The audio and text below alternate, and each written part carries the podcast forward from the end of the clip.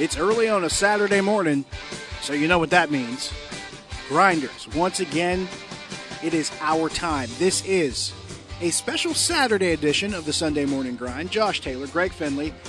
We had to get in it on a Saturday because we got some stuff happening that we wanted to talk about during the show. We wanted to make sure we got to it as it was happening, or at least before it happened, before it was too late. Episode number 19, Greg, and I thought you came up with a pretty good title for this one. The Bo Bennett episode. The Bo Bennett episode. Fantastic. I can't come up with a better example. The only thoughts I had in my mind were either Juju, which would have been way too polarizing, or Colin Moran, which wouldn't have been bad, but Bo Bennett's just better. I like going with past players whenever we name our episodes. Yeah, it's more fun that way. Yeah. And it makes people think, oh, man, I forgot about him. So, yeah, the Bo Bennett episode, I thought that was perfect. It was either that or I was going to go all the way to, like, Johnny Unitas. And I didn't want to have to go that far, even though he's a Western PA dude. But still, I thought this worked. The Bo Bennett episode. So, even though we're not talking about any hockey, but that's okay. We'll get to a bunch of stuff here.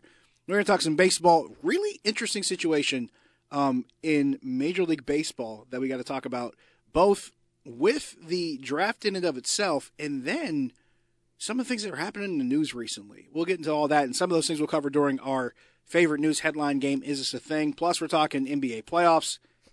But before we get to that, Greg, I'm going to give you this space because I feel like you need a little bit of room to just get some things out. I want to say this is the third time this season that Jacob deGrom has left during a start with some kind of apparent issue, but now the Mets say it's not an issue. It is the third time, right? It's the third time he's left. He missed a start because of another issue, so it's probably the fourth issue he has had this year. For the record, everybody, Greg is a Mets fan, in case you weren't aware of that. So Jacob deGrom being injured or possibly being injured four times in the season now is pretty much the equivalent of like four heart attacks for him. So, Greg, as you were. Okay, I'll try to make this as fast as I can. So, basically, deGrom has gotten hurt multiple times now after going out and shoving. He struck out 8 of 9 batters, 7 in a row, in his last start against the Cubs. He also had an RBI single. He has batted in more runs than he's given up runs this season. Which is insane in and of itself. Correct. I think only like Shohei Ohtani probably has better RBIs to runs given up. And he is also insane in and of himself. Mm-hmm. But he also plays every day. True. DeGrom plays every fifth day. So anyway, DeGrom's out there shoving. I'm texting you. I'm like, dude, deGrom, he's back. Let's go. Like, he doesn't even look like he's hurt. And I just hear the Mets announcers, they go, something's going on with him. And it was after he struck out Sogard. He had some kind of reaction where something wasn't right. But then he still struck out the next two guys. What, 99-mile-an-hour fastball and a 92-mile-an-hour slider. So I'm like, is something actually wrong? And then he went to the dugout, and then he went to the clubhouse. And they're like, okay, DeGrom's in the clubhouse. He didn't talk to anybody. He just left. I got the text from you saying, he's going into the clubhouse. Oh, my God, oh, my God, oh, my God. I'm like, oh, boy, here we go. And then I hear Sean Reed Foley's up in the bullpen. I'm like, this is happening again. My problem is, this happened before, and they said nothing's wrong with him. They gave him an MRI. They said he had tendinitis, but they said that he could still pitch. So I'm thinking, okay, he's got tendinitis, and of course if you Google that, it says he needs surgery, but it depends on what kind of tendinitis you have. And I guess he didn't have the one where you need surgery. It was just a mild case of it. So I'm like, all right, cool. DeGrom, he avoided surgery. Great. They go, he's going to make his next start. I'm like, awesome. I'm excited.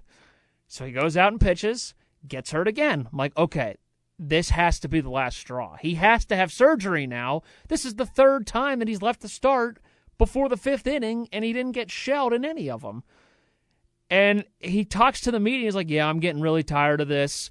I felt fine after the first two innings. In the third inning, I didn't feel great, so I thought I'd tell somebody, and then we decided I should come out of the game, but hopefully it's nothing. And then he gets another MRI, and it's legitimately nothing. So I'm just trying to figure out, is DeGrom having head games where, because he's throwing 100 mile an hour and before he was throwing 98. He's added some velocity. It's hurting him, and he thinks, I have to be hurt because it hurts. I mean, he's going to be 33 this year. He's getting to that point where your arm's going to hurt whenever you're throwing 100 mile an hour. But at the same time, they can't keep playing this game. I've heard multiple people on WFAN, the Mets radio network with Howie Rose, say, look, they can't keep playing this game where they just push it to the side and say, well, as long as he's okay and nothing's coming back from the MRI, we'll just throw him back out there again because it's just going to keep happening. And I also am worried that it could be from swinging a bat, and he's one of their best hitters on this team. So there are multiple problems here. Also, the fact that they have three doubleheaders in the next 7 days, starting today. Yikes. Starting at 1 o'clock here on Saturday, they play a doubleheader. And then they play again at 5 against the Nationals. And then they play a doubleheader Monday. And they play a doubleheader on Friday next week. So they need pitching. They're going to need him. But they also need him to be healthy. And if I'm the Mets, I am resting him for at least a week. Thank you. I had the thought process, and you had been talking about this before, maybe about something had happened while he was hitting, and then we stumbled across a tweet that I forget which writer it was. Ken Rosenthal. Was it Ken Rosenthal? Where, here it is, he said, Jacob deGrom has said at least one of his recent physical issues resulted from a swing. Freddie Freeman, in a text exchange with deGrom that began last night, said he told his friend, quote, I know you're getting a hit or an RBI every time up, but baseball needs you every fifth day, end quote.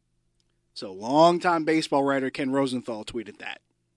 And I sent that to you immediately. I'm like, there's your theory confirmed. And you've been worried about this for a while, too. It worries me, too, because I don't want to watch DeGrom take three strikes down the middle. He can hit.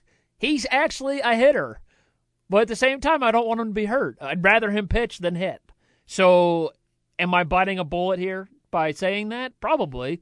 But another thing would solve this whole thing, and that's a universal DH. And I think this just pushes the fact even harder at Rob Manfred, like, hey, we shouldn't have pitchers hitting anymore.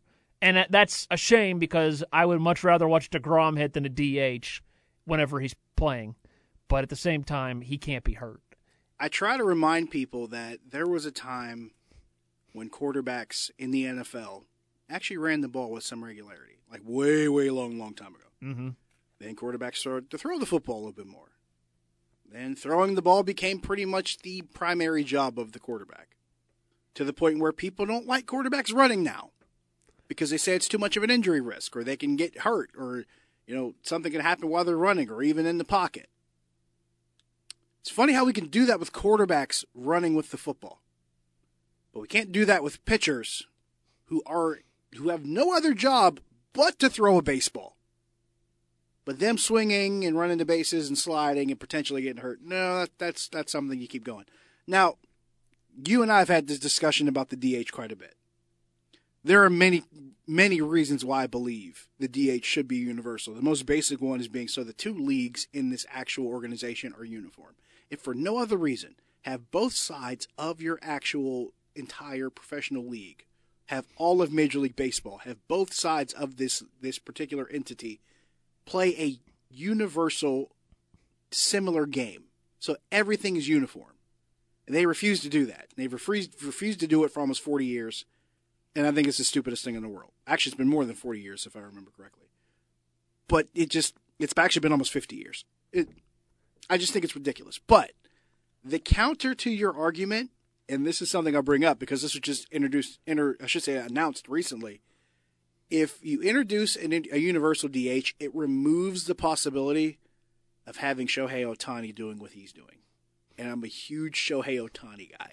And he just announced, or I should say it was recently announced, that he's entering the Home Run Derby, which I love. As a pitcher, by the way. As a pitcher, entering the Home Run Derby.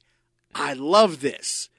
Now, granted, the Home Run Derby, I think, people have really just looked at it as such a terrible thing for hitters, because we've seen some hitters get into it. They enter the Home Run Derby, and then after that, their swing is so messed up or altered for a period of time. So Shohei Ohtani, being a pitcher who has 19 home runs, is third in MLB as of last night. him being in the home run derby, I think that's exciting because he's an exciting player. He's fun to watch. He hits a lot of home runs. And he does it with a swing that a lot of people wouldn't expect him to hit a lot of home runs with.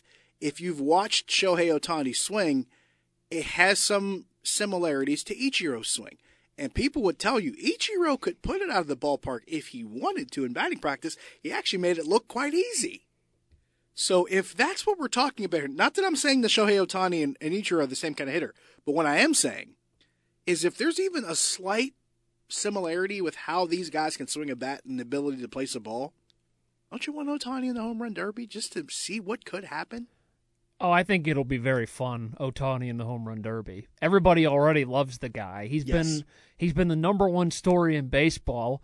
He's going to make a case for the MVP. As he should. It's either him or Vlad Guerrero Jr. But Ohtani has 19 home runs. That's third in MLB. His ERA is 2.7. I want to say he's got 70-plus strikeouts in like 50-some-odd innings. Or I think it's like 74 strikeouts and 53 innings throwing. He's had 10 starts. He's done everything you can possibly want a guy to do to be an MVP candidate. The only thing that probably stands out is that the Angels' record probably does not reflect it. And for some odd reason, MVP voting now in leagues is based on their team's win-loss percentage, which I think is kind of stupid because you shouldn't hold an individual player responsible for what the rest of their team did. But Mike Trout has won it before, and they haven't been good. That's the one thing that's that they've got going for him. But Mike Trout's also been so good that you couldn't ignore him. I don't think you can ignore Ohtani if he keeps this up. You really can't. As a two-way player in the American League, I mean, we've never seen something like this. Especially with how good he's been as a pitcher. It's not like he's like some average run-of-the-mill pitcher. His ERA is below 3. He's striking out more than a guy an inning. You know, he started 10 games. He's only won 3 of them. He's got a 3-1 record in 10 games, but... And this was after he was miserable 2 years ago, couldn't throw a strike, had an ERA of 16+. And I was texting you saying, dude, why is Ohtani still trying to make it work as a pitcher?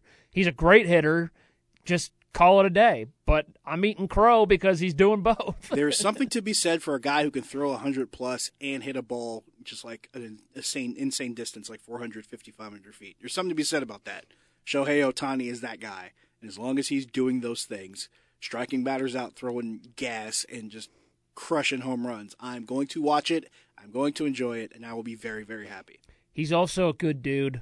Accidentally threw up an in at Miguel Cabrera on Thursday, and you could just tell that he felt really bad about it. Yeah. He didn't hit him in the head. Cabrera got his arm up. But then Ohtani got a hit later on, and Cabrera went to fake punch him, and they were just goofing around. So yeah. Let the boys be boys and have some fun. It was a good moment, and I think that's something that we should probably take more of a lesson from, because there are times when pitchers don't intend to hit hitters, and I think that was the outcome that you want, because clearly Ohtani made it known that, hey, that was not on purpose.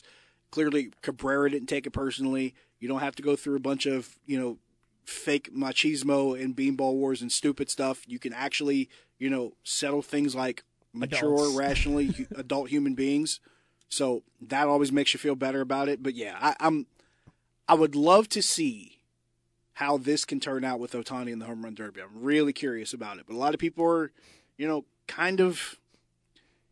My thing is, there are people that are so hung up with players hitting in the home run derby, but they also want pitchers to hit. So it's like either you want them to hit or you don't. This is one of those things that, if MLB becomes more uniform with what they want to do, then maybe this becomes less polarizing or less confusing of a topic. So, do you think when they bring a universal DH to both leagues that they will not allow the Angels to forego a DH when Ohtani's pitching, they have been doing? I think they should allow teams to have the option. They should. If their team has a pitcher that they feel is a good enough hitter, and they're like, you know what, we don't need a DH, and an MLB should say, you know what, fine, your funeral. Yep. You don't want one. You can't start. If you start the game without one, you can't pick one up later. You just don't have for the rest of the game. Just like when you have a DH in a game now, if you make a decision that forces you to get rid of the DH, once you get rid of it, you're without it for the rest of the game. Mm-hmm. I'm okay with that. If they forego it, that's one thing. But to be forced to either have one or not have one, I think is a different story. I agree with that. Back to this DeGrom topic real quickly.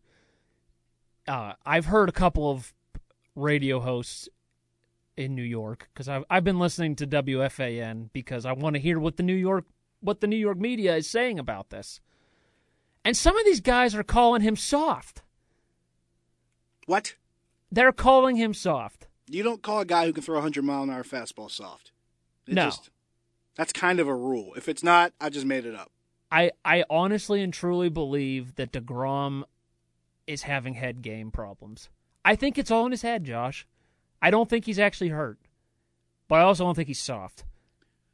He might be tired. He might be sore, but I don't think he actually has structural damage. Here's the thing that I don't think people always really grasp. Every time you throw a baseball that hard and with that kind of force, it's already doing something that to your arm and to your shoulder that your arm and shoulder were not meant to do. Correct. It's something that your arm and shoulder technically weren't built for. Correct. As far as the kind of force and damage that's done to your arm. That's why it's so important to have a throwing program, to play long toss, because basically you're building up your arm and your muscles to withstand that force and that kind of trauma. It's like being a wrestler. Pretty much. You need to lift a bunch of stuff so you can pick up the big show whenever you're in a pay-per-view. Exactly.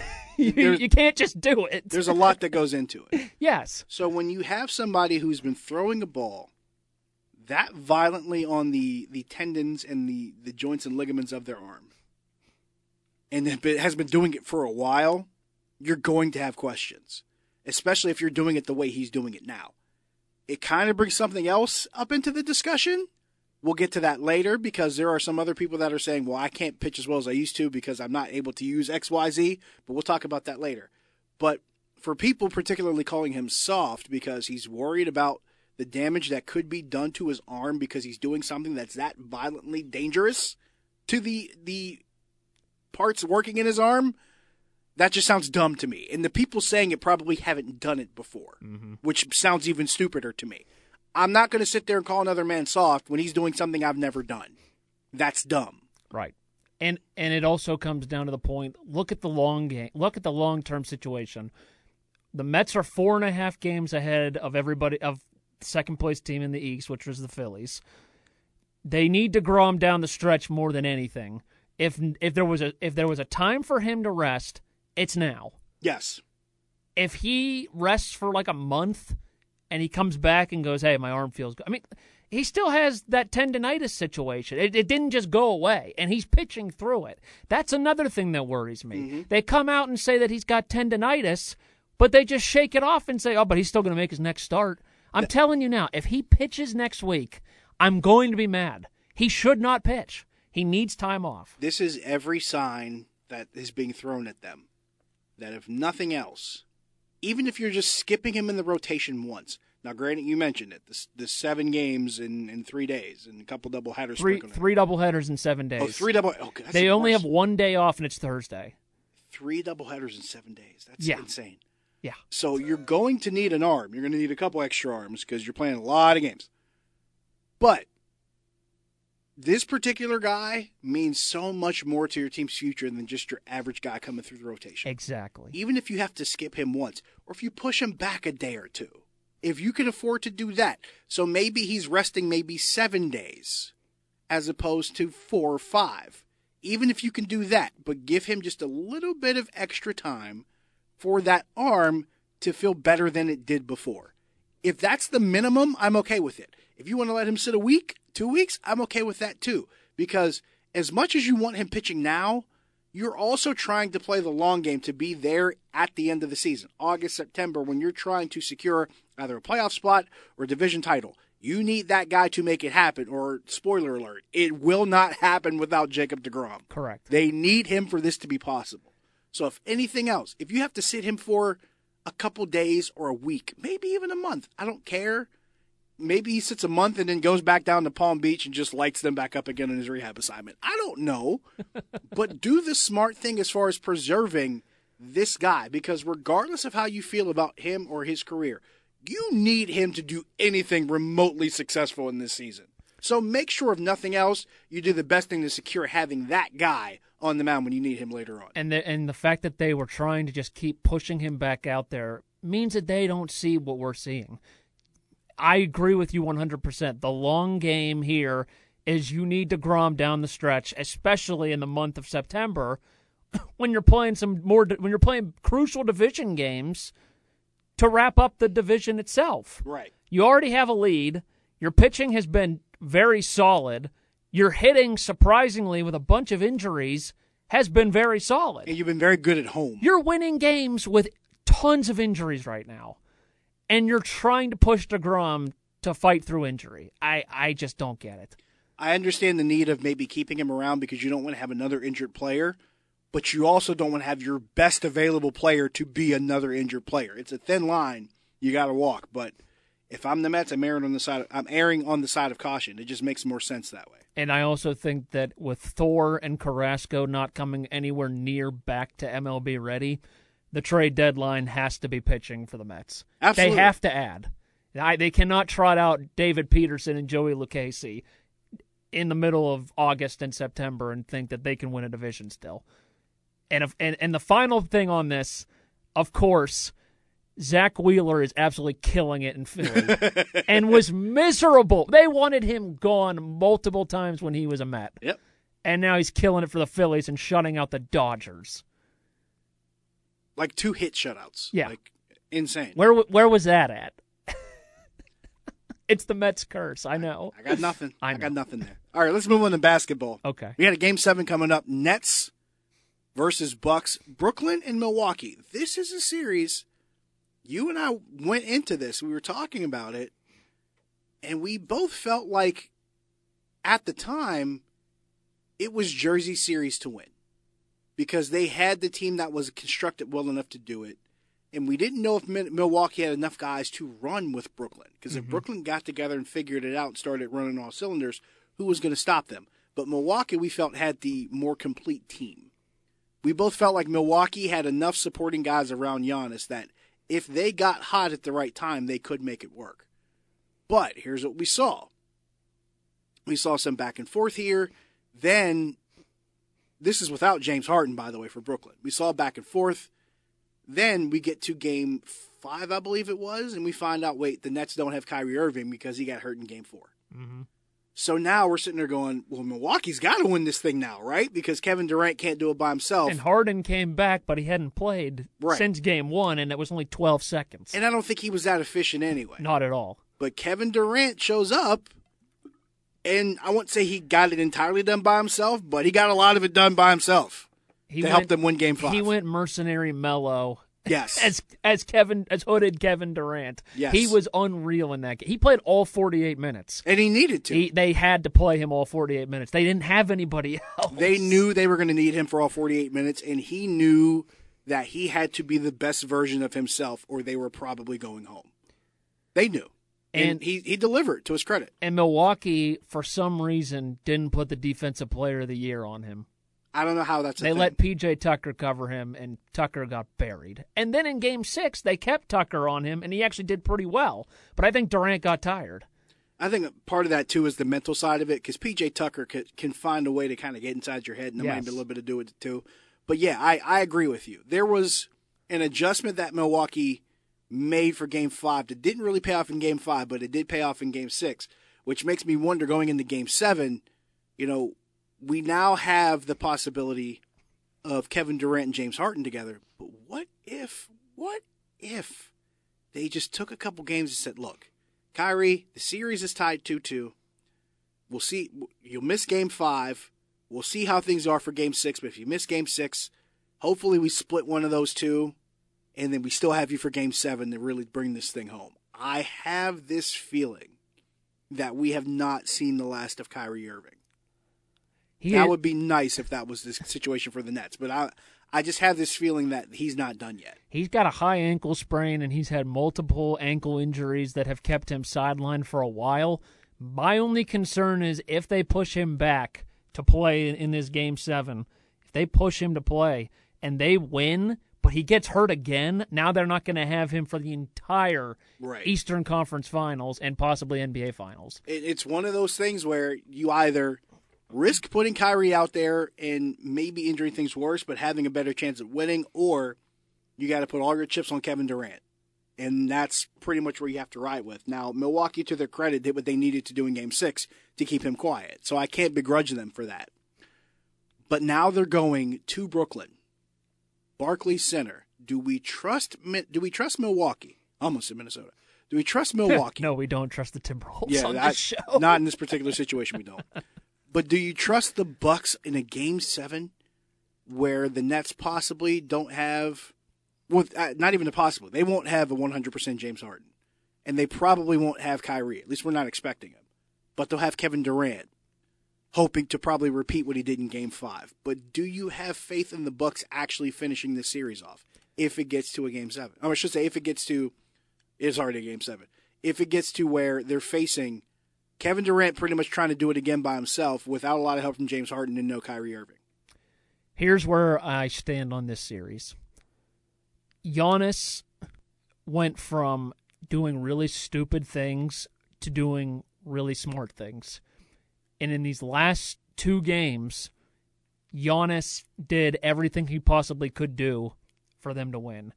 Off the ball, on the ball, as a point forward. I mean, he could play point guard pretty much. But the fact that he was taking three-pointers at the beginning of this series and was 3 for 34, I'm like, Giannis, what are you doing? And I think that Coach Budenholzer said something to him because he's been driving the lane, doing the dunks, getting fouled, getting to the free-throw line, and being Giannis. That's what worries me about this game because the Brooklyn Nets have shown no sign of stopping Giannis when he drives to the basket.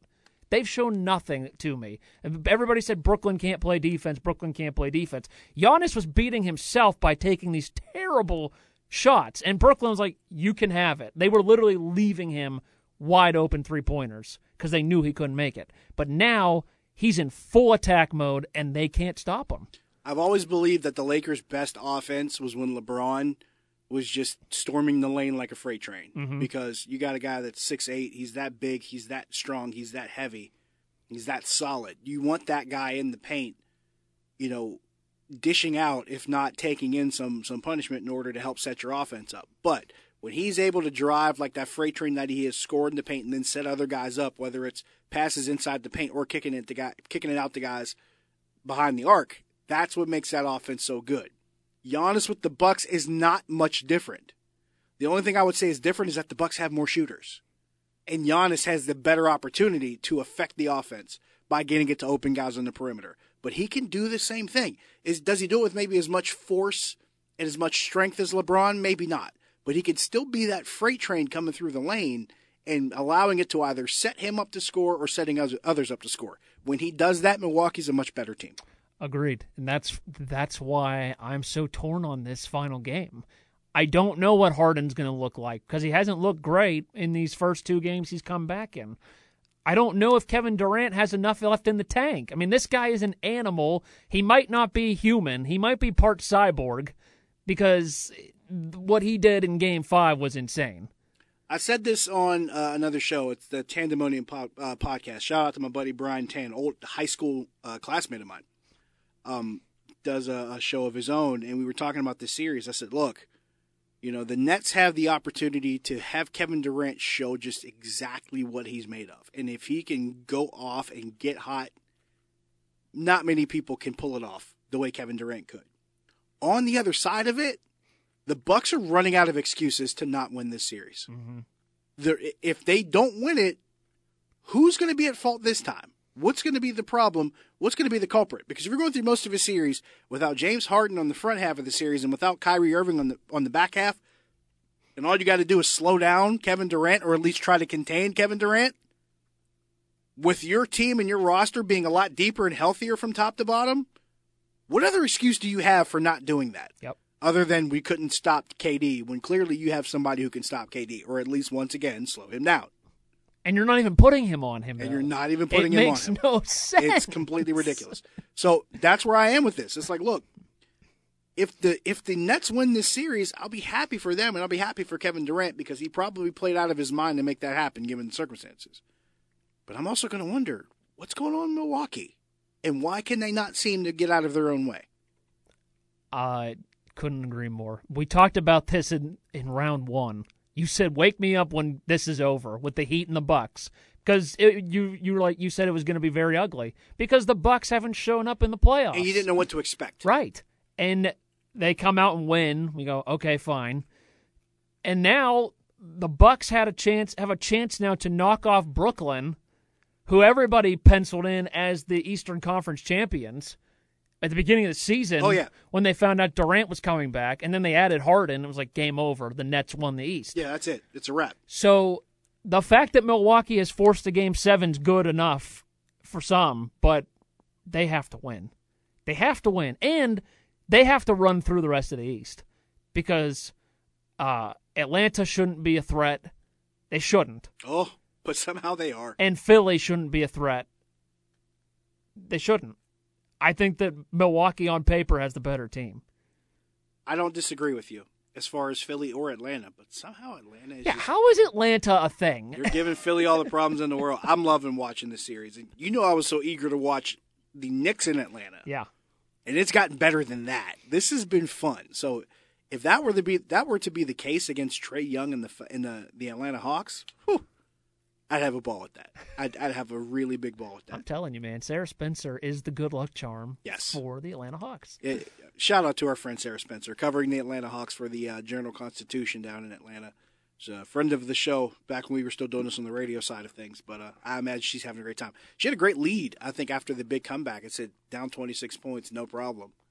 And she got a shout-out for that one, too, which I thought was cool. So Sarah's killing it, covering a team like Atlanta, who's making some serious noise in the NBA playoffs right now. And we recorded this on Friday, so we don't know what happens with Atlanta and Philly. But if Philly loses, what's their excuse going to be? That was my next question, because we're talking about that with Milwaukee. You got to ask the same question with Philly. Seriously. You have Tobias Harris, Joel Embiid. Now, Embiid's knees have been giving out on him, but he's still been putting up very good numbers. Right. I would, if I had to change one part of that question, I would say, what would Ben Simmons' excuse be? Yeah, well, there's been a few games in this series where Ben Simmons has not really shown up well. He kind of annoys me. How can you be an NBA player and not have a jump shot? As a point guard, too. It's kind of strange. It's like being a handyman or a contractor not wearing a work belt. Yes. It's kind of odd. I'll agree with that. He can't hit a free throw either. There was a tweet that said, if your life is on the line and Giannis and Ben Simmons are at the free throw line, who would you rather have? Giannis. I loved how Magic Johnson tweeted that the Hawks pretty much went hack-a-shack, and it worked. Yeah, people have been doing that for a long time with Ben Simmons. Ben Simmons, yeah. And that just makes me wonder more. How's that not motivate you to work on your free throws more and more? Because it's obviously not working, and it's costing you ball games. And they can't afford to have that happen, because if they get knocked off by a team like Atlanta, who many people probably didn't expect to survive to the second round, much less advance to the third, there's going to be a lot of questions in Philly for both Daryl Morey and Doc Rivers, who kind of gets ignored in all this. But just imagine another collapse with a Doc Rivers coached team. Yeah, Doc might be out the door if that happens. Like, how good would that go over, or how bad would it go over in Philly? It's nothing worth keeping your eye on. Then the other game, the Clippers and the Jazz. They played Friday night, but we record this on Friday night, so we don't know what happened there. But that's another series where what's Utah's excuse going to be if they ended up getting bounced? Because Kawhi Leonard got hurt, and he's not playing anymore. And Paul George just flat out outplayed everybody on Utah. Donovan Mitchell straight up didn't show up in Game 5. He just didn't. Yeah, there was no playoff P for this one. Paul George did his thing. Yeah. So what's Utah's excuse going to be if they lose? They shouldn't have one. They're the number one seed. I can't disagree with that. It really does come down to how much more efficient can you be knowing what you have on the other side, and that other team is not at full strength, and they're still ready to come at your throat. They have to be prepared for that, and they have to be ready to strike first and take the game to them. But like you said, we're not going to be able to talk about the outcome because that outcome is probably about to take place as we speak right now. So when we started doing this a couple weeks ago, when the NBA playoffs started, I asked you what your NBA Finals was. We both had the Lakers. Yes. So we were both wrong. Now that we can go back on this, Is Phoenix the team to beat in the NBA? It feels like it. It feels like it for a couple different reasons. One, because they've been the most efficient. We saw what they did in 4 games against Denver. They and against swept the Nuggets. And the league MVP in Jokic, and they made it look easy. But they're also going to be the healthiest. If Chris Paul comes back healthy. If Chris Paul comes back healthy, but he's going to get time to rest because we still got to figure out what happens with the Clippers in Utah. Right. So Phoenix will be the hottest team coming in, and they'll be the healthiest. So right now, based on what we've seen so far and who they have available, the Suns right now look like the team to beat. Are they the actual team to beat? We don't know yet, but they haven't given – no one's given any reason for them not to be the team to beat right now. Shout out to Steve Benko. We talked about it last week, too.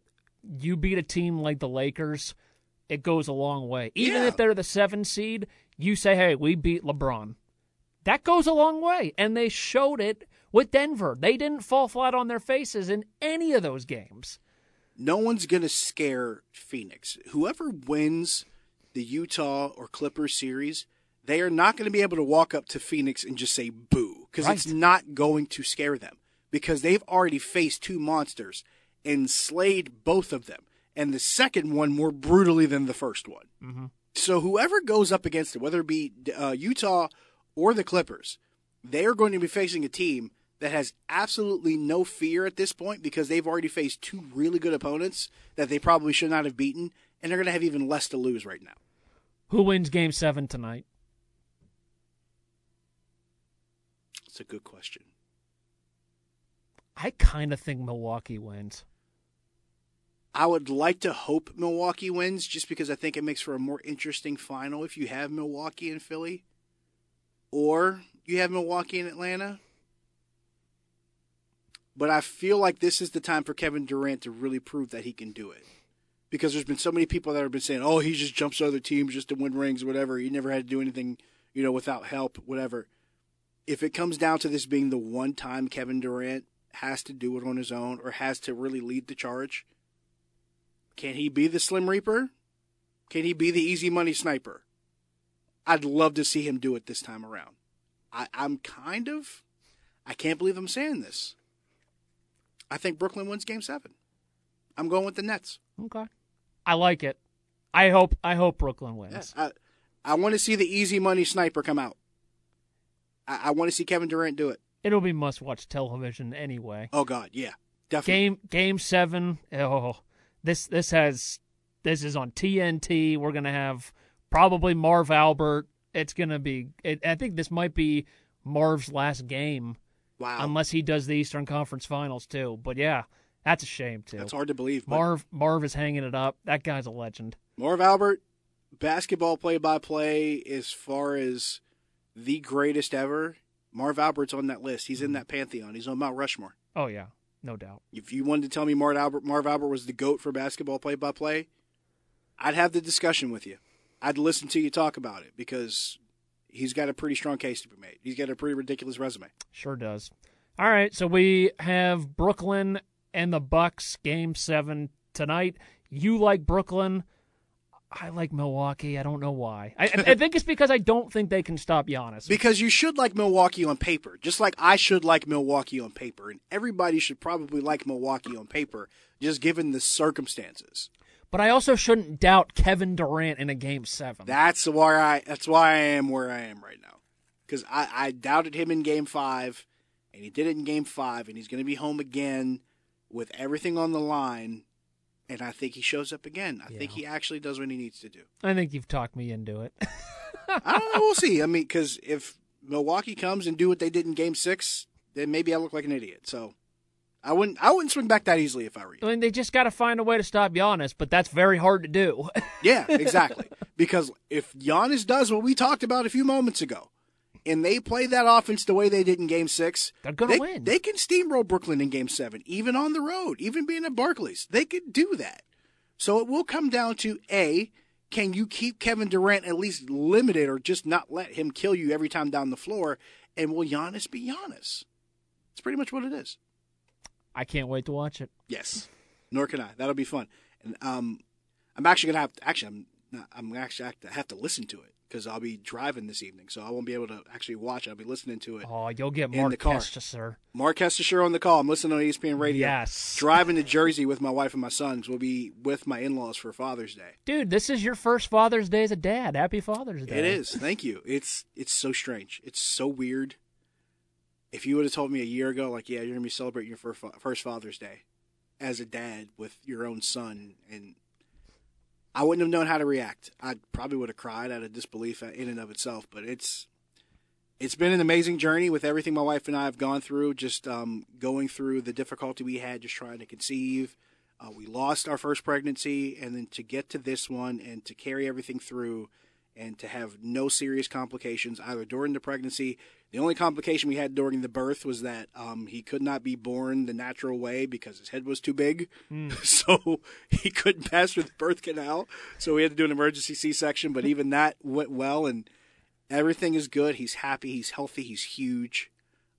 I couldn't be more grateful. I couldn't be more thankful for the way things have gone, and it's going to be an awesome day. I'll probably spend a lot of it reflecting, maybe even crying a little bit and holding this kid and looking at him and going, how in the world did you get here? But it'll be worth it. That's awesome. Yeah, it'll be worth that feeling alone. We got to shift over to, we got to talk about baseball, because two things that are happening relatively soon, and it wouldn't be as important for most of the other teams in the league. But both of these events are relevant, I should say, for the Pirates. Both the MLB draft and the trade deadline, both approaching in July. So this is something that, and this is kind of wrapped around the All-Star break, too, with the drafts as far as that's concerned. But it does become a very interesting issue because the Pirates are in a position where they have only a couple guys with trade value that's that high. And for me, one of them is Adam Frazier, and the other is Richard Rodriguez. These are two guys that I think they can get a suitable return from. And I say that for two reasons. One, Adam Frazier is one of the best hitters in the National League right now. And two, Richard Rodriguez is one of the best relievers and closers in the game right now, at least statistically. So those are two guys that have very high value. And we saw Ben Cherington get, 5 players back from the Padres for Joe Musgrove? Mm-hmm. So you mean to tell me that the guy who got 5 guys back from the Padres for Joe Musgrove, and 3 guys they got back for Jameson Taillon? I want to say it was 3. I think it was 3 they got for Jameson Taillon. And you see what he's doing with the Yankees. Yikes. You mean to tell me his 2 highest profile guys and 2 highest value guys he can't get something back for? I think he can with Frazier, and I definitely think he can with Richard Rodriguez, because MLB teams have been doing that for years now, maybe even a couple decades. Building up a closer, having him have this ridiculous value, flipping for a handful of guys because you're not going to keep the closer around. If there's one team that I'd be okay with them trading with, it's Chicago White Sox. Yes. And I'll tell you why. Because the White Sox traded Fernando Tatis Jr. to the Padres. I still think about that, and I'm like, you had that guy? Could you imagine that guy? On that team. On this team right now. Like him and Tim Anderson maybe sharing the same middle infield, or him playing third base on that team? Yeah. What? Well, they have Moncada, too. And Moncada's on that team. Like, they'd put Tim Anderson at second base, probably. Maybe, but even so, Moncada, Tatis, and Tim Anderson? And Jose Abreu. How do you pitch to that team? And you know who they traded him for? James Shields. How does this guy keep showing up in trades? And these are trades you look back at it, you're like, that was probably not the best trade. Remember. You think they're kicking themselves every day they see a Tatis highlight? Remember how James Shields got to Kansas City? Yep. They sent Will Myers to Tampa. They sure did. Who also ended up in San Diego somehow, which is weird. But full circle. Yeah, it really is full circle. It does scare you as far as, some of the guys you might pass up on. And I think you're right. Remember, Nick Madrigal is out for the rest of the season, their second baseman. Right. So a guy like Adam Frazier probably profiles really well, especially in that ballpark in Chicago. And he's not terrible defensively at second base. So that's a guy that probably looks a lot better if you're the White Sox. But being in the position the White Sox are, where they're, fighting for one of the best records in the league right now. Mm-hmm. It's them, Tampa, and a couple other teams. Being in that fight. Good. The Giants are in that conversation. The Giants being so good in the National League after I thought they would just be terrible. Like, they are totally making me eat crow right now. Yep. But if you're the White Sox, in the position that they're in, you got to make sure, if you're the Pirates, you get every possible piece of return you can. Mm-hmm. That price is going to go up, and it's going to go up by the minute if I'm Ben Cherington. I want to get everything I can squeeze out of Chicago, because this is a guy who might be able to make that Chicago team better and fill a hole that needs to be filled for the rest of the season. I agree with that. So I like Chicago for a fit for Frazier. For Rodriguez, what are you thinking there? Well, the team that acquires him is probably not going to make him a closer. He's probably going to be a bullpen guy, probably a back end arm. So his value may not be as high, because I was thinking about this. Like, if you're looking at teams that are contenders who need closers, how many are there? There aren't many. There aren't many of them. But bullpen help, the Dodgers could use some of that. They need some. The Phillies could use some of that. The Mets can use some. The Mets could use some of that. Mets could use some help. I would think Tampa and Boston wouldn't say no. Maybe the Chicago Cubs. The Cubs could use some help. Now, the question is, do they trade him inside the division? That's another question you ask yourself. Right. But, you know, there's a handful of teams. I wouldn't be surprised if even Oakland came knocking. Richard Rodriguez in Oakland could serve them a lot of benefit, because he could do really well in that ballpark. He's already pitching pretty well regardless of where he is now. Richard Rodriguez, with Oakland as his home ballpark, becomes even more effective. And Oakland probably can use an arm or two. And don't get me wrong, that bullpen's pretty interesting. And they've always got some very interesting guys. But Richard Rodriguez in Oakland, I look at that and I go, A's have always got some pieces to move around to get what they want. And Billy Beane will move the pieces that are necessary to get what he wants. And not have to spend a lot of money. And not have to spend a lot of money to do it. And Richard Rodriguez fits that profile perfectly of a guy who does not cost a lot of money. But right now, for what his numbers look like, he's incredibly efficient. We've kind of adopted the A's as like one of our teams. I've been an A's admirer, I'll say. Because I won't say I was a full-blown fan the entire time. I was a fan of them in the 80s. Mm-hmm. That team in the 80s with Canseco and McGuire. Yes, I know the steroid era was a thing. But Terry Steinbach, Dave Stewart was on that team. They had some pretty solid talent from top to bottom on that team. They were really, really good. So I've kind of kept an eye out since then. Then you transition into the Moneyball era Oakland A's with Billy Beane being involved in that front office. And I've always had an eye on what they've done and how they've done it. And Billy Beane didn't just stick to one principle. He's been able to adapt and adjust as the years have gone along. So when people think he's doing one thing, he's looking for something else and still finding ways to put good teams together. He's kind of like Rowdy Roddy Piper. Just when you think they've got the answers, Billy Beane changes the questions. They have one of the lowest payrolls in baseball, and they're in first place in their division. And that is the kind of team that I'll cheer for. If you're looking at the last 20 years, they've probably spent in the lower third of the league in the last 20 years, and they probably won in the top third of games. That tells you a lot. It does. So them as a trade partner, I'm okay with that. Yeah, exactly.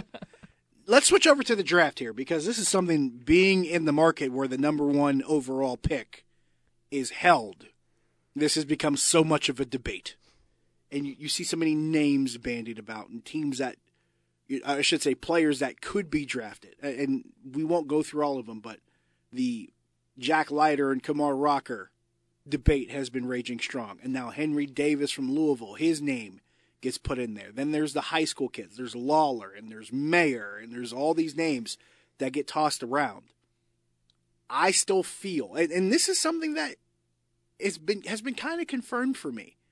I feel like the Pirates have a really tough decision. They're trying to figure out who really is the best prospect for them in this draft. Because if you're going by best pure prospect in the draft, it's going to be hard to find just one, because people have different criteria. So if you're the Pirates, your number one guy needs to be a guy that is a surefire, can't question it. You have to get this right, because the last time they had a number one overall pick, they got it right with Garrett Cole. Mm-hmm. They got that right. So you need to get this one right. And I think the best way to do that is to pick the guy that you think that not only is head and shoulders among the crowd, but also fits what you want to do here in your next 4 to 5 years, because that's when this pick is going to pay off the most, probably in 4 to 5 years. Do you think it's the catcher? I'm leaning Henry Davis now.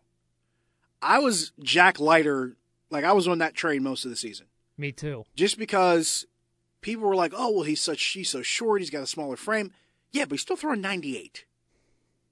There's a lot of guys who aren't necessarily tall that are still throwing pretty hard. Right.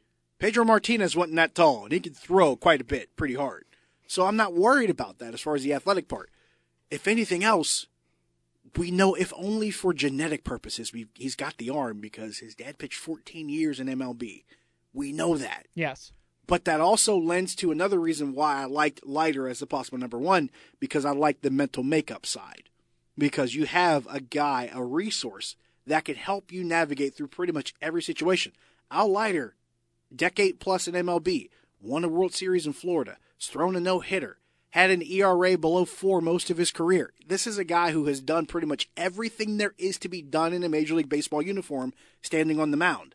If you have that as a resource, you have an advantage that few guys in this draft have. And if you can take that guy at number one, who not only, besides having all that stuff on the mental side, is also showing the physical capabilities and dominating in the, if not the best, one of the best conferences in college baseball. What else do you want? I say all that to say this. I was a Jack Leiter guy when the season started. Now I'm wondering if Henry Davis is the number one overall pick. I'm wondering if he's the guy. I really want them to get Leiter, but I think Davis is going to end up being the pick. And I'm wondering if they're thinking this way because the Pirates have to. There's no two ways about this. They have to get between last year's draft with Gonzalez, this year's draft, and next year's draft. Because right now, if the draft for next year was to start tomorrow, they'd have the number 3 overall pick. Which is pretty good. Which is not bad at all. They've got to get these 3 drafts right. They have no choice but to get them right. Have you seen what Indianapolis looks like right now? It's not good. No, it's not. They need to get these guys in out from Altoona to Indianapolis, and then they need to get these guys moving up. Keep on moving them up because what they have in Indy is ugly. And the guys in Greensboro, for that matter, because they got some talent in Single A too. Mm-hmm. Like between the pitchers and that Greensboro, the Greensboro rotation is pretty good. Peguero is apparently pretty good at shortstop. You got O'Neill Cruz and Altoona, who apparently is probably going to make the jump here soon. They have to get that first wave of talent. That has to be the first wave. Then this collection of draft picks has to be the second wave. They've got to get this right. I keep bringing this up. Until I see something that can prove me otherwise, I'm going to keep going back with this. Theo Epstein and what he did in Chicago told you everything about how important it is to both get the drafts right and have the good first wave of guys like your Anthony Almoras, your Javi Baezes, and your Rizzos, who was acquired in a trade, but you got to get that part right. And then the Chris Bryants, the Kyle Schwarbers, the Ian Haps. You got to get that part right with your first wave and then your second wave of talent. Because he had 5 or 6 first-round picks all on the same roster at one point. So that shows you, if you do it right and you hit it right, and you develop the guys the way they need to be developed, and they become pieces that are integral to what you're doing, you could have waves of talent that come up and make your team that much better. And I think that they're kind of getting to the point of that first wave. They traded for Reynolds. Yes. And they have Ke'Bryan Hayes. Yes. So now, in a couple of years, O'Neill Cruz is going to be that next piece that gets called up. And then you're going to see Gonzalez make his way up in a couple of years. So, I don't know if Mitch Keller has anything left as a Major League Baseball starter. I really don't. So he might be a lost cause, and you might have to find somebody else. But right now, what they're putting out on the field and what they're putting out in Indianapolis, it's just not cutting it. Yeah, and having Mitch Keller sent down to Indianapolis and his first work is out of the bullpen, that sounds like a total just tear down, break everything down, and start all over. So if that's the case, if that's the approach, you hope it works, because it's not like Mitch Keller doesn't have talent. Kid can throw 95. He can sit 95 with that fastball. Mm-hmm. So it's not like he doesn't have the arm ability. But do you have to maybe break down what's happening and try to recalibrate in between the temples? That's what it sounds like to me. Yeah, he doesn't have the confidence. Yeah. With that said, it's one of those things where we're not going to find out how this truly shakes out, at least with the draft, for a couple more weeks, but as far as the trade deadline, we're still about a month and a half to figure that out. In the meantime, we will take a break and come back. We are playing our favorite news headline game, Is This a Thing? The MLB draft will be one of the subjects. We're going to talk a little bit of football. Then we got to get into college football and some basketball. It's going to be kind of crazy. We'll see what happens here. Episode number 19 of the Sunday Morning Grind podcast. We'll see you in a second.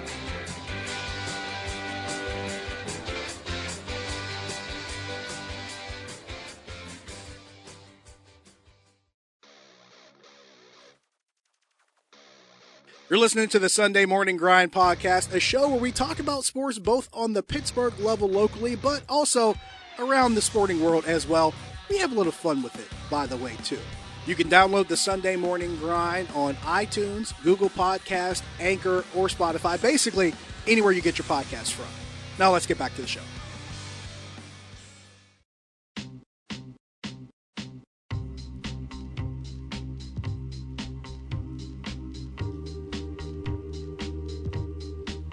You hear the music. That means it's time to get crazy. It's time to play our favorite news headline game, Is This a Thing? Where Greg and I, now granted, we've had 2 weeks to do this. We've had 2 weeks, right? No, we did a show last week. Oh, we did a show last week. Okay, so we had a week. Because we've had, sometimes we've alternated back and forth. But this time we had just a week. Yes. To hear some things, read some things, see some things, and ask ourselves the question, is this worth paying attention to? Is this a thing or is it fake news? I'm confused. And we bounce these things off of each other and then we bring it to you, our listeners, because it's a fun thing to do. It's our favorite news headline game. We haven't had a it's not a thing in a while. We haven't. So maybe today we will. There's a very good possibility. Let's start. We talked about the MLB draft. We talked about Jack Leiter. We talked about Kamar Rocker briefly. Fangraphs had their projections for the top prospects in the draft and where they would fit on the top 100 prospects list in baseball. Jack Leiter, whom Greg and I both have felt at one point or another, should be the Pirates pick at number one. We've both had that opinion. Fangraphs has him projected as the 54th overall prospect after being drafted. Kamar Rocker, not even on the list. My question to you, Greg, Kamar Rocker, not even a projected top 100 prospect after being drafted in MLB, after being drafted into MLB. Is this a thing? It's not a thing for me. I think Kamar Rocker is legit. I think he is the real deal. I think before all this talk about catcher or shortstop or Jack Leiter became a thing this season, it was the Pirates are taking Kamar Rocker at number one. That was the talk all last year. They said everywhere. They're like, they're really bad right now. They're going to take Kumar, and we love it. And now all of a sudden, he's not even in the top 100? What am I missing? His numbers were insane this year. Vanderbilt's in the College World Series. Mm-hmm. And it's because of him and Jack Leiter. So they both should be in the top 100, in my opinion. You so figure. I'm calling bullcrap on this one. I know the standards that teams look at as far as drafting guys have changed. I know the standards have changed in the last 10 to 20 years. I understand that. Because it used to be you just looked at the raw physical ability, the size, the speed, the strength, the athletic ability. Did they play more than one sport? How they look, in a uniform. All this stupid stuff. I remember some of that stuff. You don't want an ugly girlfriend means no confidence. But... I know there's a different way that they look at players now because there's more of a marriage of, okay, what does the physical trait say and then what do the numbers say? I know there's more of a marriage of those things. I feel like it's not a thing, too, if only because Kamar Rocker seems to be one of those guys where the old school things and the new school things both say the same thing. The numbers tell you how good Kamar Rocker is. The physical traits tell you that Kamar Rocker is a prospect that pretty much any team's going to be interested in as a pitcher. Even the repertoire of pitches tell you, hey, he can throw this, he can throw that, he can get swinging strikes with this, he can get guys out. It just seems like the perfect marriage of everything you want. Now, the only thing, and I do mean the only thing for me, does he profile as a starter or a reliever? I feel like he projects more as a reliever just because of the mindset that he has and the attitude he has while he pitches. He strikes me as a Craig Kimbrell, Kenley Jansen, Aroldis Chapman. You bring this dude in the ninth or maybe in the eighth inning, and no one's getting past him. No one. I agree with that. Kind of like Kevin Copps in Arkansas. No one's getting by this guy. I feel like Kamar Rocker could be that kind of pitcher. Does that mean he couldn't be a good starter? No. But I feel like what he is now probably feels more efficient and more terrifying as a bullpen guy. That said, I still feel like he would be a top 100 prospect. So I feel like this isn't the thing. Do you think he takes into account at all that Fangraphs put this out and he's not on it as motivation? Or do you think he doesn't even see it? As pissed off as he gets already on the field for smaller stuff. So you think he knows? If he does, I won't say I know if he knows because we really don't know if he knows. But if he does know, he's filing it away. He's definitely filing it away for later. Yeah. Without question. And we will come back to this whenever he's shoving. And we go, hey, remember when Fangraphs didn't have him in the top 100? Because I expect him and Leiter to take over in Omaha. Like, the fact that Arkansas did not make it to the College World Series, the favorite for me is Vanderbilt. Same. That's just where I am right now. Mississippi State's got a pretty good rotation, too. They got the Bednar kid. Which I might be a fun thing to imagine if he were to slip to the second round. That's all I'm saying. Both Bednars on the Pirates. Both Bednars. Just, you know, you can dream a little bit. That'd be pretty cool. Let's stick with baseball here. There has been a lot of discussion in the past week, especially, and you and I talked about this last week. We talked about specifically with Garrett Cole, who also talked again this week and really did not help his case at all. But that's beside the point. Tyler Glasnow left the game with an injury recently, has been put on the 60-day injured list. It's a partial UCL tear. I think there's another injury on top of that, but I can't remember off the top of my head. But Tyler Glasnow pretty much said in no uncertain terms that he feels like this injury was caused because he wasn't able to use one of the substances that MLB is not going to let them use anymore. Because they want to use more of a more uniform substance and try to ban other ones that probably haven't been approved. And for all intents and purposes, pretty much saying, yeah, I wasn't allowed to do this, and this is probably the reason why I got hurt. My question, Greg, Tyler Glasnow banning the blaming the banning of using certain substances for pitchers as the reason why he has a potential season-ending injury. Sleep deprivation is a thing, so I'm going to tell you. But Tyler Glasnow getting hurt and blaming it on not being able to use certain stuff. This is a thing. It's not because he's throwing 100-mile-an-hour every day and throwing curveballs, which can always screw up your arm. True. No, it's not a thing. These guys are just whining because they can't cheat anymore. Shocker. They're not allowed to cheat anymore, Josh, in baseball. Because cheating was still going on until Rob Manfred cut it out. Hold on a second. Wait. So a game whose history has been steeped in cheating pretty much since its inception now has a revolt of certain players because they're not letting them cheat anymore. Yeah. Interesting. Dude, Garrett Cole came out and said that he had trouble gripping the baseball. He gave up 4 hits in that start. Shut up. Garrett Cole has been gripping and throwing a baseball his entire life.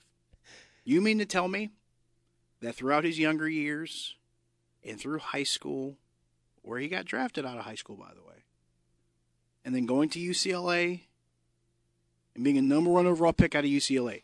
You mean to tell me he used the exact same substance to get himself this far in his amateur career to become a number 1 overall pick and then eventually rise to becoming one of the best pitchers in Major League Baseball because that was the only option he had to do it? No. I refuse to believe that. Correct. I understand that when you're on that side of it, if you're on the inside as far as teams and players and front office guys go, I understand that there's a small portion that think fans and media are stupid. I get it. We can't do what they do. We haven't been through what they've been through. We haven't seen what they've seen. So there's some level of, well, you don't get it. I understand that. But at the same time, 2 and 2 is still 4. And if you've been playing this game your entire life, and you've gotten to this point, you can't make me believe, A, that you suddenly can't do what you've been doing for so long so well to get to this point, without having a certain substance. And B, you can't get me to believe that you got here that far because of it. Exactly. And all of a sudden it's being taken away from you. I refuse to believe that. But here's the thing. If he had, with the second scenario, let's say he has been using it that entire time. That makes everything up until this point pretty much a lie.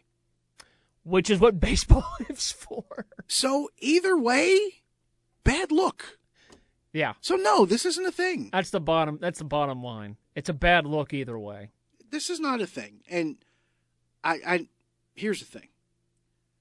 Astros players made their concerns known when people were making fun of them and playing music about them being cheaters and pitchers were throwing at them. You cheated, got caught, and didn't get punished. Uh-huh. It was going to come around sooner or later.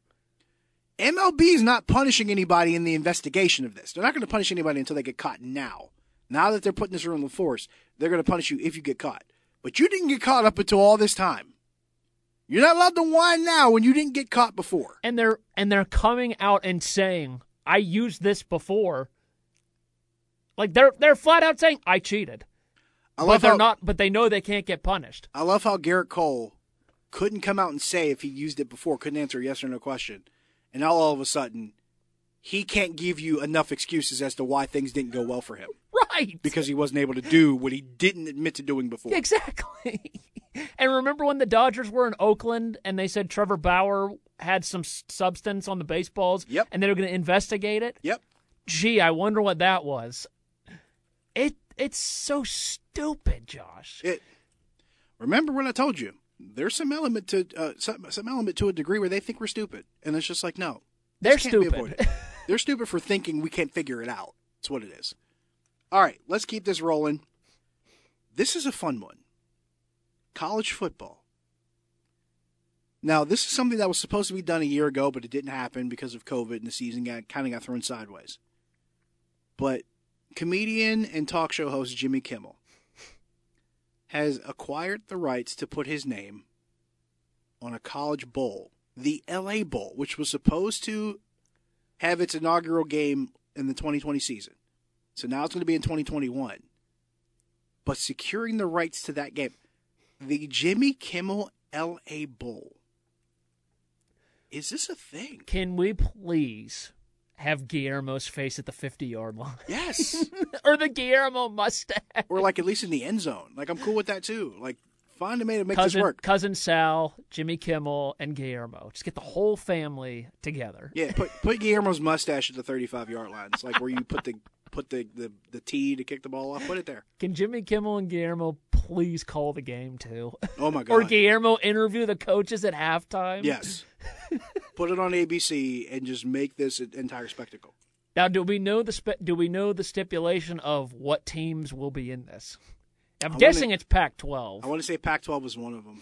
I can't remember the exact specific details, but I know. And it's at SoFi Stadium. I'm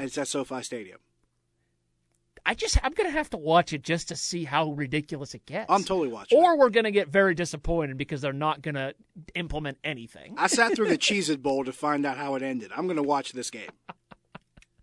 As much as I talk about how there's too many bowl games and half of them don't matter and they're not really entertaining, I'm watching this one. I'm watching every minute of this one. Jimmy Kimmel, congratulations. You got my eyeballs. How many plugs does the Jimmy Kimmel Show get for the Jimmy Kimmel Bowl? Oh, probably in and out of every break. Coming up after the game, it's the Jimmy Kimmel Show. Oh, yeah, because he'll probably be live, like either from outside the bowl game or whatever. It's going to happen. Totally happen. If it's on a weekday, you better believe it. If it's on a weekend, it'll be a special edition of Jimmy Kimmel Live. Watch. Just watch. That's a thing. It's totally a thing. I'm kind of like, I shouldn't be that excited about it, but I'm kind of excited about it. It might be my favorite bowl game for this upcoming season. I'm not kidding. Like, it'll be, the playoff itself, the national championship game, the Cheez-It Bowl, if it comes back, and the LA Bowl. What if Pitt plays in the Jimmy Kimmel Bowl? That would be fantastic. I don't know if it's possible given the structure of it all, but if they did, that'd be pretty hilarious because they'd probably play a Pac-12 team and probably get stomped by 20, which would make it even more entertaining. But yeah. Okay.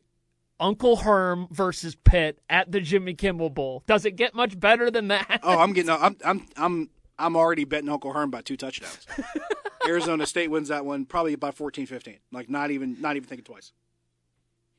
if I'm serious, dude, like we should pitch the idea to Jimmy Kimmel's crew. Be like, guys, you need Guillermo's mustache at the 35-yard line. Yes. You need Jimmy Kimmel's just face smiling at the 50-yard line. Better yet, Jimmy Kimmel's face at the 50-yard line, and then Matt Damon's face in the end zone. Oh, yes. They hate each other. Do it.